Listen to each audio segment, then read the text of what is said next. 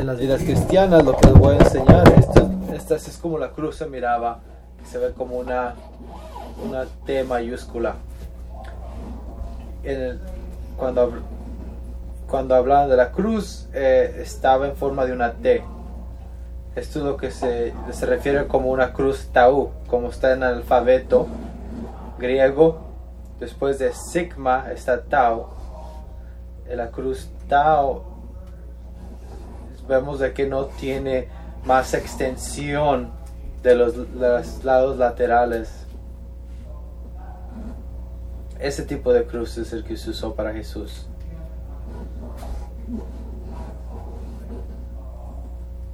Ah, si nosotros miramos las palabras de Jesucristo, vemos de que en la cruz las cosas que, que Él dijo, podemos crear siete dichos de Jesucristo. Dijo antes de la cruz, Simón, eh, estás, estás dormido y hijas de Jerusalén no lloren por mí.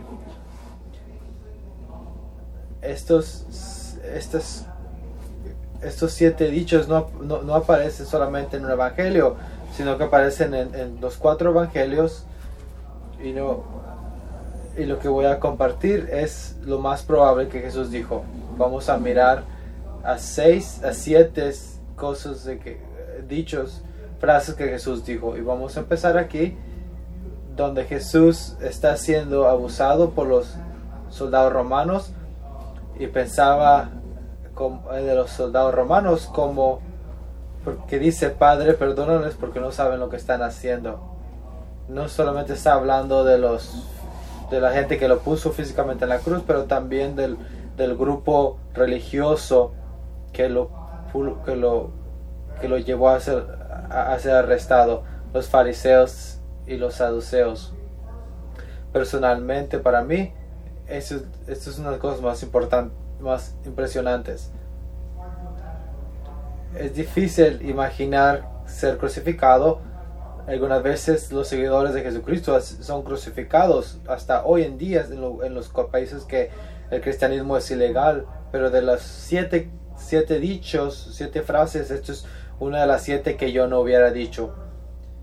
Y yo, tengo yo hubiera dicho quizá yo tengo sed ah, pero no hubiera dicho padre perdónalos y, y, menos aún de, decir que ellos no saben lo que están haciendo nosotros queremos que la gente sufra y cuando la gente nos inconviene y, y nos insulta eh, nosotros nos peleamos. Si alguien te si alguien te, te corta en el tráfico y no cuando tú haces todo el trabajo y la otra persona no hace parte de nosotros grita por justicia. No, pero esto no es el caso con el reino el rey de reyes. Jesucristo no está enojado él, él perdona. Y él habla igual que habló como, como los discípulos es responder con amor. Con Jesucristo si, si, si, los, si la gente le, dio la espalda Jesús no dejó de hablarlos de hablarles o los dejó de invitar. Y Jesucristo no hizo eso. Y si piensan porque dice eh, dice una nota en primero de Samuel 23 16 este es el pasaje en donde David está en un lugar bien difícil, lo están tratando de matar y Jonathan, su amigo, que es el hijo de Salomón, que es, que es quien lo quiere matar, Jonathan viene a David y le ayuda a encontrar fortaleza en Dios. Nosotros quizá vamos, somos tentados buscar la fortaleza de otros miembros de la familia de Dios y yo estoy de acuerdo con la con, con las amistades y ayudar unos a otros pero bíblicamente tenemos que poner la mirada en Jesucristo. No hay nadie en este auditorio que en, en los últimos horas te, te va a ayudar y no y, en- y la no, y no poner nuestra fe la salvación en una persona solamente Jesucristo y como ustedes pueden imaginar Eh, la nota está en 1 Samuel 23, 16. Ok, la segunda frase es, realmente te digo, hoy vas a estar conmigo en el paraíso. Estas son las palabras de Jesucristo a, este ratero. El paraíso era, era, reconocido como como los, con los judíos el paraíso era parte de, de, de, Hades, de un lugar en el paraíso. Eh, John 3, nadie ha ido al cielo, nadie va a estar en el cielo hasta el día del juicio. Y, por eso que Jesús le dice a, a, este ladrón, yo te voy a ver hoy, porque lo, lo van a ver, lo van se, iban a ver eh, en, el, en el Hades. Y, el, ladrón tomó responsabilidad y Dios en el último, en el último minuto le da, lo, salva y no, no, no demos nuestras espaldas a la gente porque sabemos que tenemos hasta el último minuto para, para cambiar. Y después está este dicho, ah, mujer toma a tu hijo, hijo toma a tu madre. Jesús está hablando a su mamá y está, está hablando también a John. María que está devastada de una manera que nadie puede entender. Eh, ella, ¿Quién estaba ahí alrededor? Es, es difícil. Primero, María tenía otros hijos ¿Por qué Jesús confiaba a su mamá, a, John? ¿Y qué es lo que pasó? Y no, Jesús la transfirió a otra familia, quizá. Y, quizá Jesús mencionó que esto es solamente algo temporal. temporal. Y, que me hace pensar de que no todos los discípulos estaban ahí ah, en la crucifixión, estaban ahí mirando Jesús siendo crucificado. Y para mí eso hace sentido, pero es difícil de que en la cruz Jesucristo estaría pensando no en su, no en su dolor, pero en, el, en la seguridad de otra persona. Y eso es increíble. Y mientras estudio estos dichos, noté de que los primeros tres tienen algo en común. Y no, eh, enfocarnos en otros y, en su dolor cuando nosotros estamos también en dolor. Jesús les importa a otras personas. Y no sabemos de que si están pasando por dolor emocional o físico, fíjense en otras personas. El número 4 es Eli Eli Lema Sebactani. Eh, esto solo se encuentra en Mateo y en Marcos pero sabemos que todas estas frases son genuinas, a pesar de que solo se encuentran en un evangelio. Y este es eh, en Salmos 22, eh, eh, esta frase viene de Salmos 22. Y, no se puede entender solamente leyendo una, una frase. Y no, ¿por qué me has dejado? Y no, no es suficiente ver solamente un versículo. Porque el Salmo 22 es un salmo de confianza Jesús está diciendo, igual que en la posición del salmista, me siento abandonado, pero tengo una gran confianza de que va a ser rescatado. Hecho, esta frase es una frase más de, de, rescate eh, y no solamente pobre yo que soy siendo crucificado. En Salmos 20, 22, y y en Salmos 22 eh, el salmista espera de que Dios le dé una vida y le regrese la vida y le, y, le ayude a regresar a, una vida llena. Cuando estamos en dolor no nos sentimos eh, victoriosos y cuando en, en nuestras actividades en el mundo que es solamente una una sombra de lo que la vida espiritual va a ser.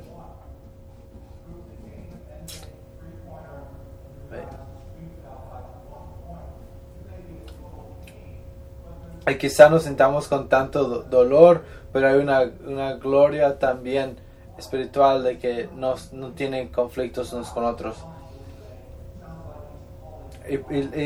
Y la, la, la, gente que está alrededor dice, suena como, suena como que está llamando el Haya.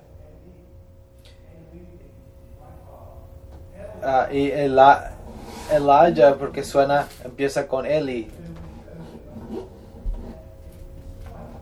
Y, y quizá es fácil de, para la gente que estaba alrededor concluir que estaba hablando Elijah cuando realmente estaba hablando, no estaba, no estaba tratando de llamarle a nadie, sino que a Dios. Y no diciéndole, Dios, tú me estás abandonando, sino que es como me siento, pero sé que voy a regresar. Esto es una gran lección para seguir confiando en Dios eh, hasta en los momentos donde Dios se siente absente. Hay muchos cristianos en este cuarto, eh, quizá mucha gente que sí que quiere, está buscando de Dios. Déjenme les pregunto a los cristianos en el mundo, ¿ustedes se sienten como que Jesús siempre está en, en presente? Mucha gente dijo que no, en la parte en la, en la parte izquierda del auditorio. Para todos nosotros. Es en esos momentos donde Dios se siente absente o se siente muy lejano, en donde nosotros podemos, donde nuestra fe se puede fortalecer y eso es nuestro trabajo espiritual puede crecer, porque igual nuestra fe se puede refinar como el oro, pero seguimos confiando en Dios a pesar de que sentimos que Él no está presente. ¿Qué es el próximo dicho? O frase. Muy simple, tengo sed. Y en griego es nomás una palabra. Y, Jesús comparte sus emociones, sus necesidades. Él no dice, ah, y no, yo soy, yo, yo, yo soy muy yo tengo lo que es, lo que es necesario, si me voy a morir ya de, todas maneras, ¿para qué digo esto? En, el Antiguo Testamento habla de, de, una agua viviente, habla de nuestra sed, eh, por Dios, y Jesucristo es quien nos, satisface nuestra sed. Habla con la, la, mujer samaritana, si, si tomas de, esta, de mi agua nunca vas a tener sed. Jesús es el pan de la vida, puede decir que la, también puede saber que es la agua de la vida. Jesús ayuda a otra gente con su sed, pero en ese momento Jesús tiene sed. Y esto es, un, esto es para cumplir el Salmo 69, que es un, eh, es un salmo mesiánico. si ustedes no están familiarizados con Salmo 69, que se hace un salmo que puedan leer, muchos, en Salmo 69 hay muchas conexiones con la vida de Jesucristo. Hay, muchas partes que Jesús uh, menciona en, el, en, el, Evangelio. En el parte 6 eh, se, ha terminado. ¿Qué quiere decir? El trabajo de la salvación ha terminado. Aunque técnicamente eh, va, ha sido va a ser sido complementado en la resurrección y en su y, su ascenso al cielo, pero su confianza en Dios, tomando, tomando nuestro lugar en la cruz y ganándole a Satanás, esa parte del trabajo ha sido hasta terminada. Nosotros no lo decimos, Jesucristo lo, lo, lo, dijo.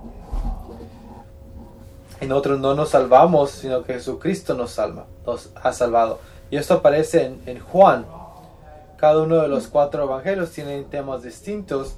Uno de, uno de los temas eh, de los temas en el evangelio de John es el tiempo. En, en John 2.4 dice uh,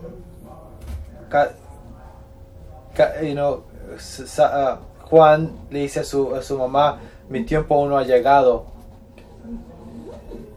Y Jesucristo no quiere empezar muy rápido los eventos que lo llevarán a su muerte. Todos estos pasajes, todos estos versículos habla del tiempo. y esto está, está relacionado con el tiempo de Jesucristo. Y hay un clímax y un creciendo que quizá quieran ver. O quizá la próxima vez que lean John, Juan, y no, y no, no busquemos, no busquemos resurrección o ser salvados afuera de Jesucristo. Y esto nos trae al número 7. Padre, en tus manos yo pongo mi espíritu. Hay muchas cosas importantes. Steven, y no, yo sigo dándoles tareas, ¿verdad? Y la, la muerte de Steven, Steven es el primer cristiano mártir. Y no, claro, fue de descendencia judía, pero Steven fue, fue asesinado en Mateo, en Hechos 7. Hay, encontré varios paralelos eh, en la ejecución de, de, de Steven y el asesinato también, la crucifixión de Jesucristo. Y, no, y, Pablo, y Jesucristo sigue en el mundo de los Salmos 31 en Salmos 31 es en, tus manos yo pongo mi, espíritu. Y, Jesucristo no solamente memorizó los versículos, sino que también distintos versículos, sino que también se, enfocó, en los salmos. Los, y las últimas siete frases de Jesucristo, tres de esas estaban en salmos. Lo que para mí lo que para mí se refiere es, que, que, los salmos son importantes usarlos cuando estamos pasando por, estamos en el dolor. En el, en el 2008, 2009, es cuando tuve más dolor en mi vida. Eh, y no quizá, eh, quizá dolor mental, psicológico, eh, físico y yo, y yo me enfoqué todo un año en los salmos. Y yo fui a salmos, yo estudié los salmos cada semana. Cada semana del año leí, leí los, todo el libro de los salmos. Todos los salmos y le escribí un libro donde fui vulnerable, vulnerablemente como eh, compartir cómo me, me, ayudaron los salmos y quizá no solamente, quizá les puedo ayudar a ustedes y hasta para los hombres, porque Jesús es el que nos está dando esta idea de los salmos y nos ayuda a pensar, nos ayuda a confiar en Dios para que nosotros podamos seguir adelante a pesar, de, a pesar del, del dolor. Confiemos en Dios, no en la gente, en, en nuestro dolor, en nuestra confusión, en nuestra, en nuestra soledad. Y estas son las siete frases que Jesús dijo. Y quizás estas siete frases están familiarizados con estas frases. Y si han sido cristianos por varios años, ustedes ya ustedes tienen, conocen estas frases. Pero ¿cuáles fueron las últimas palabras? Podemos hacer un, las siete, siete frases de Jesucristo después de la cruz. y no cuando estaba en el camino, encontró a sus discípulos y tomamos este 7 y hay un, quizá unas 7 y yo lo puedo, quizá, quizá no lo pueden mirar, pero, pero en un texto azul, el punto 8 dice Jesús de Nazaret, rey de los judíos.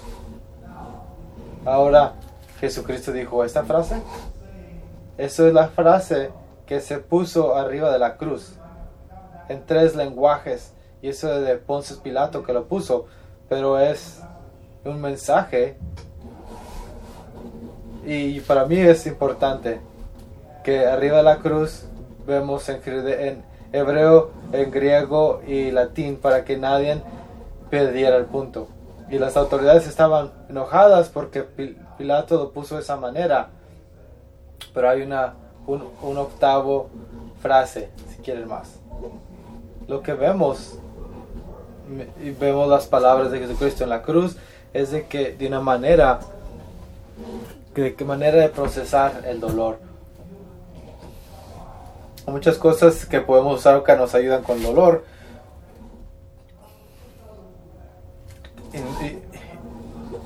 es de que cuando estamos en el dolor, no, empuja, no negarnos a Dios, orar, eh, no empujar a otras personas no, no, empujar a gente fuera de nuestras vidas.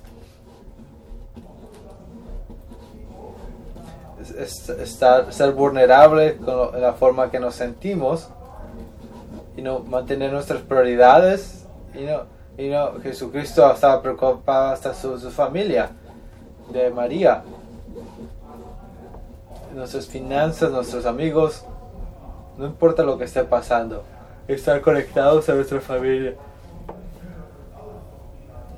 no echándole la culpa a otras personas cuando otras personas no necesitan nuestra ayuda confiar en Dios y poner nuestra vida en sus manos y también llevar una perspectiva y tener confianza de, la, de las escrituras como salmos y para dejar de que Dios trabaje en nuestras vidas.